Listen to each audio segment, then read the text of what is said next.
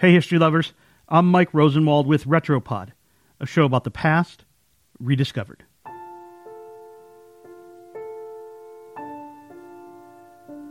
This past summer, under a clear blue sky, former Navy Lieutenant William F. Liebenow was laid to rest at Arlington National Cemetery. He was 97 years old when he passed, a World War II veteran remembered for his heroism in evading the enemy, launching torpedoes, and rescuing more than 60 men from a sinking ship on D Day. But it says something about Liebenow's extraordinary life that those heroic moments paled in comparison to the time he saved the life of a future president, John F. Kennedy, with the help of a coconut.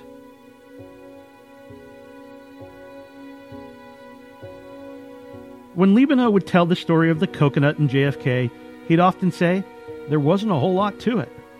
But Liebenow was being overly modest, just like other members of the greatest generation, who did their jobs and avoided fame as if it were a landmine.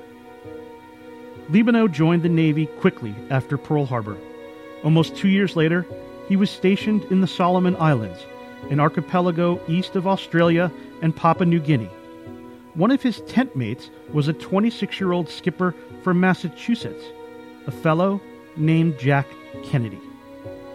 Both men were the commanders of patrol torpedo boats, better known as PT boats. These swift wooden ships held about a dozen men four deadly torpedoes, and three powerful engines to send them zooming in between Japanese warships. During one night patrol, a Japanese destroyer got the best of Kennedy, ramming his PT boat and slicing it in two. The engines exploded. Two men were killed. Eventually, Kennedy and 10 survivors swam four hours to a small unoccupied island. For six days, they subsisted on coconuts and hope. Days went by without a rescue. Back at Kennedy Station, officers assumed there were no survivors. The man who would go on to become the 35th President of the United States seemed destined at this point to survive only a few days. And then, a miracle. Two Pacific Islanders passed by in a canoe.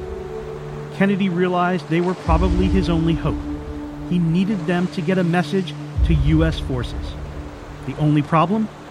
The Islanders didn't speak English. Kennedy looked around and had an idea. He picked up a coconut and carved a message into it. Eleven alive, he wrote. Need small boat. The coconut was carried to an Australian coast watcher who relayed the message to the U.S. base on the island of Rendova. But when it arrived, the Navy brass were skeptical. Could this be a trap? They decided to send just one boat Liebenow's boat, PT 157. With Liebenow in command, his crew charted a quick path to the island. He had to reach Kennedy as quickly as possible, but travel slow so that they wouldn't create a wake big enough to alert nearby Japanese ships of their presence. John Hersey, author of the famous New Yorker epic Hiroshima, described the rescue in a 1944 article for the magazine. When Kennedy saw PT 157, he shouted, Where the hell you been? Liebenow replied, We got some food for you. No thanks, Kennedy said. I just had a coconut. I'm Mike Rosenwald. Thanks for listening. Special thanks to Jessica Contrera for reporting the story for the Washington Post. And for more forgotten stories from history, visit washingtonpost.com slash retropod.